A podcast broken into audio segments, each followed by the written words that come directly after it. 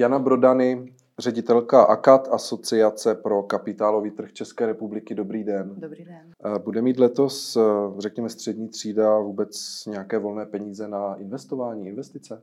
Tak současná situace má zhruba dva efekty na to, jak moc budou moc lidé investovat, nebo jaký bude investiční sentiment. Za prvé lze očekávat, že ta část populace, která a, i dosud měla problémy odkládat nějaké volné finanční prostředky, odhaduje se, že to je kolem třetiny populace, tak a, o něco více naroste nebo se rozroste. A na druhou stranu pro lidi, kteří mají a, nebo měli nějaké úspory, tak obzvláště současná vyšší inflace je velkým stimulem a motivem pro to, aby investovali. Jaké tedy produkty by byly pro ně vhodné a třeba i v jaké částce? Tak částka nebo produkty jsou vždycky velmi individuální. To záleží na konkrétním posouzením investora, jak jeho zkušenosti, znalosti, tak investičního profilu. Každopádně i letos budou platit ty základní investiční poučky, to znamená investovat dlouhodobě, pravidelně, diverzifikovaně a konzistentně. Ta současná situace je v celku neklidná, lze očekávat, že na akciovém trhu bude i nadále pokračovat volatilita. A na druhou stranu bych řekla, že investičním hitem jsou poslední dobou tzv. Fondy krátkodobých dluhopisů, které jsou postaveny na aktuální nezvykle vysoké výši úroku. Jsou naopak produkty, které byste nedoporučovala?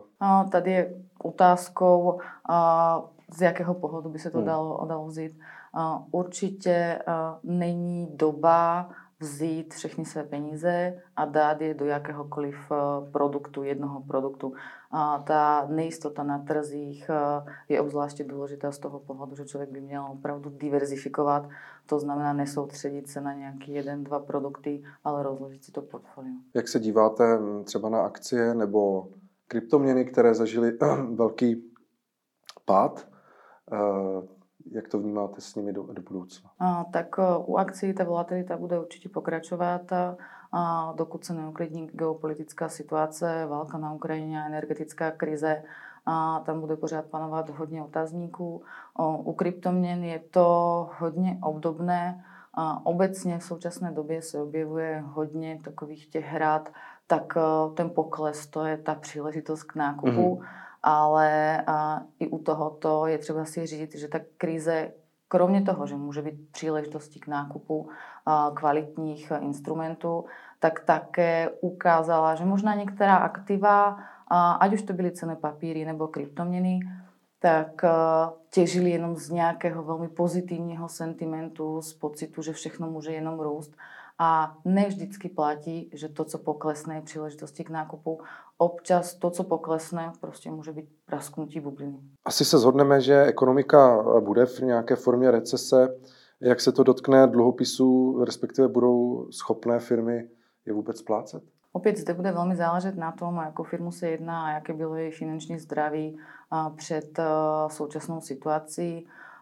Obecně pro kvalitní firmy Toto, tato situace je příležitostí třeba k zefektivnění procesu a myslím, že problém, který nastane a nebo k němuž současná situace přispěla, a to je problém těch firm, které opravdu tam chyběla nějaká ekonomická podstata a, a že uspíšila současná situace a ty jejich ekonomické problémy. Když by měla být konkrétní, tak mluvím o takzvaných junk bondech neboli prašivých dluhopisech, které byly poslední dobou hodně prodávány, zvláště drobným investorům. A velmi často se jednalo o firmy, řekla bych, pochybné, pochybné kvality. A, a obávám se, že zrovna u těchto současná situace vlastně ukáže nebo uspíšila ten jejich konec. Takže lze říci, že i ta recese nebo ta krize může jako ten trh vyčistit od těchto prašivých dluhopisů nebo akcí? Jako každá krize, tak kromě spousty těch negativních dopadů, že nám všem stíží život, tak tím pozitivním přínosem může být právě to, že se oddělí zrno od plev hmm. a že budou více propagovány, že investoři budou více nakupovat, ty společnosti nebo ty cenné papíry nebo ty investice, které mají nějakou zdravou ekonomickou podstatu. Takže i když ta krize, momentálně v ní žijeme a není to nic lehkého, tak může být tím ozdravným impulzem i, i pro oblast investování. Jak se díváte na, na státní dluhopisy? Státní dluhopisy jsou běžnou součástí portfolia, a, takže opět se záleží, zda se bavíme o českých nebo zahraničních, ale pro státní dluhopisy tam, a, tam není nějaké, nějaká velká, velká změna. Když se bavíme o investicích, tak hodně se řeší třeba o vlastní nemovitosti.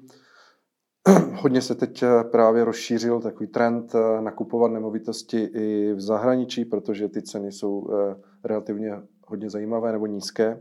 Jaká jsou tam omezení a pro koho je vůbec taková investice jako vhodná nebo dává smysl? Takže u těchto investic je opět důležité hledět na ně z pohledu diverzifikace. To znamená, myslím si, že taková doba nikdy nebyla a nikdy nebude, že bych měla vzít všechny své volné prostředky a dát je do jednoho konkrétního aktiva. A u zahraničních nemovitostí obzvláště platí uh, dívat se nejenom na to, uh, jakým způsobem je financují, ale také jakým způsobem bych z nich třeba mohla mít uh, příjmy. Uh, kdybych to měla velmi zjednodušit, tak uh, pokud si beru eurovou hypotéku jako způsob financování takovéto nemovitosti, tak uh, bych měla mít k tomu i odpovídající eurové příjmy. Inflace, to je taky téma, které, které se nás všech dotýká. Jak ochránit ty svoje investice nebo úspory před inflací? Jsou nějaké produkty, možnosti, které může využít, řekněme, i ta střední vrstva? Současná vysoká inflace, tak tu je velmi těžké překonat. Hmm. A to, co by mělo zajímat drobného investora, je dívat se na inflaci z pohledu dlouhodobého. To znamená nesnažit se za každou cenu ji něčím překonat, ale snažit se na správu svého majetku a svých úspor dívat z toho dlouhodobého pohledu. V dlouhodobém pohledu, zase můžu jenom zopakovat, pravidelné diverzifikované investice a ve velmi dlouhém pohledu určitě akciové, tam nikdo zatím nic nějak lepšího nevymyslel.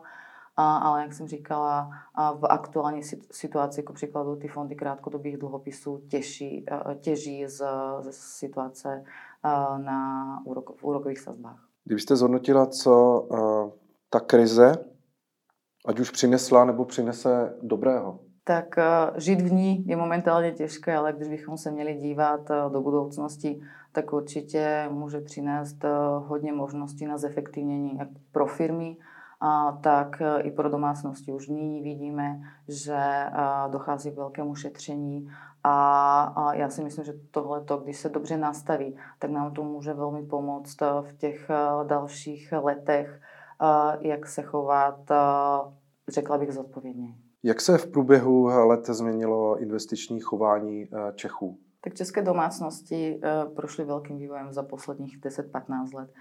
Když bychom se podívali na to, jak investovali někdy těch deset let zpátky, tak to byly velmi konzervativní investice a postupem času se Češi jakoby naučili investovat. A kdybych to měla demonstrovat na konkrétních číslech, tak z pohledu celkového rozložení finančních úspor domácností, ačkoliv i nadále většina úspor, nadpolovičně většina úspor je pořád na bankovních účtech, tak velmi výrazně roste investiční složka. Za těch několik posledních let narostla z jedenáct na osmnáct procent, co je v celku významný posun. Může se to jevit jako hodně, ale když se podíváme na rozvinutou západní Evropu, tak podíl investic na finančních aktivech domácnosti je až třicet procent, takže máme i nadále kam růst. Na druhou stranu je právě pozitivní, že hodně domácností se už naučilo investovat, investuje pravidelně a třeba počet pravidelně investujících investorů už dosahuje čísla jedna celá čtyři milionu, což je značná část české populace. Samozřejmě prostor pro růst je tam další a vlastně současná situace je zajímavá v tom, že podporuje finanční gramotnost, protože lidé z každé strany slyší, jak vysoká je inflace a že už neplatí takové to, co si hodně lidí myslelo, že nedělat se svými penězi nic je bezrizikové. Naopak je tam to riziko, které je přesně vyčísleno právě inflací a, a proto hodně lidí už začalo zvažovat nebo přímo začalo investovat, aby a, své úspory ochránili. A dalším výrazným stimulem, který také je hodně zdůrazňován v současné situaci, je penzijní zajištění. Při vývoji státních financí tak si myslím, že je už více než zřejmé, že bude velkou roli hrát individuální zajištění na penzi a i toto je silným stimulem pro hodně lidí, aby začali nebo pokračovali v investování. Vy jste říkala, že už přes milion Čechů pravidelně ukládá peníze nebo investuje. Dá se říct, jak, jako do čeho, jak je to rozdělené, to portfolio jejich? My tyto data máme za investiční fondy, takže investují pravidelně do těch investičních fondů s tím, že tady to jsou pravidelné investice. Celkově do investičních fondů investuje až jedna celá pět milionu domácností.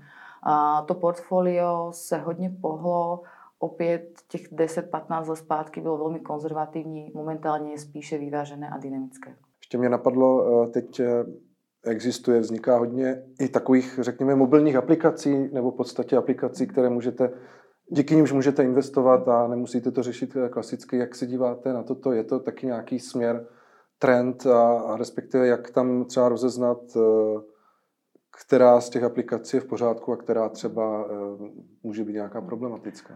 To je určitě zajímavý trend, který může být atraktivní pro část mladých lidí.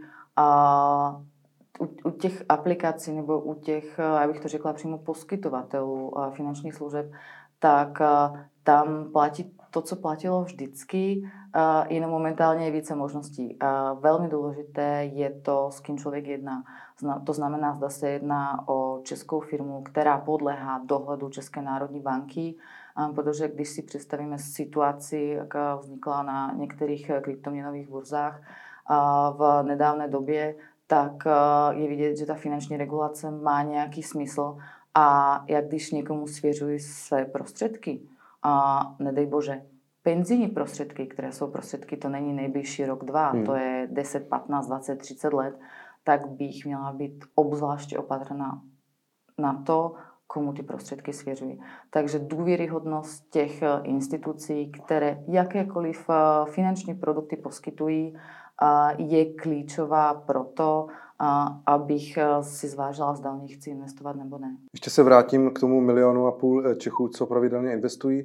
A jsou ti Češi, je to tak, že jako sami investují nebo mají, řekněme, nějakého poradce, s kterým toto řeší? Tak záleží každý, jakým způsobem investovat začal. I nadále platí to, že je hodně lidí, kterým je potřeba vysvětlovat to investování od začátku. Hmm. A, takže hodně lidí a, si takovéto pravidelné investice založilo buď na bankovní pobočce a, nebo s nějakým svým finančním poradcem a, právě proto, že v podstatě ani nevěděli, jak by mohli s penězi nakladat, ale už i velká část populace, která si ráda investuje sama. Proto je dobře, že a, současná vláda a momentálně bude projednávat nejbližší dobou, někdy, někdy na začátku letošního roku, i rozšíření možností v rámci třetího penzijního pilíře, a to novým produktem, takzvaným investičním penzijním účtem, který bude vlastně novou možností spolu s penzijními fondy a investičním životním pojištěním, jak se zajistit na stáří. Dobře, to byla Jana Brodany, ředitelka A K A T, Asociace pro kapitálový trh České republiky. Děkujeme za rozhovor. Děkuji za pozvání.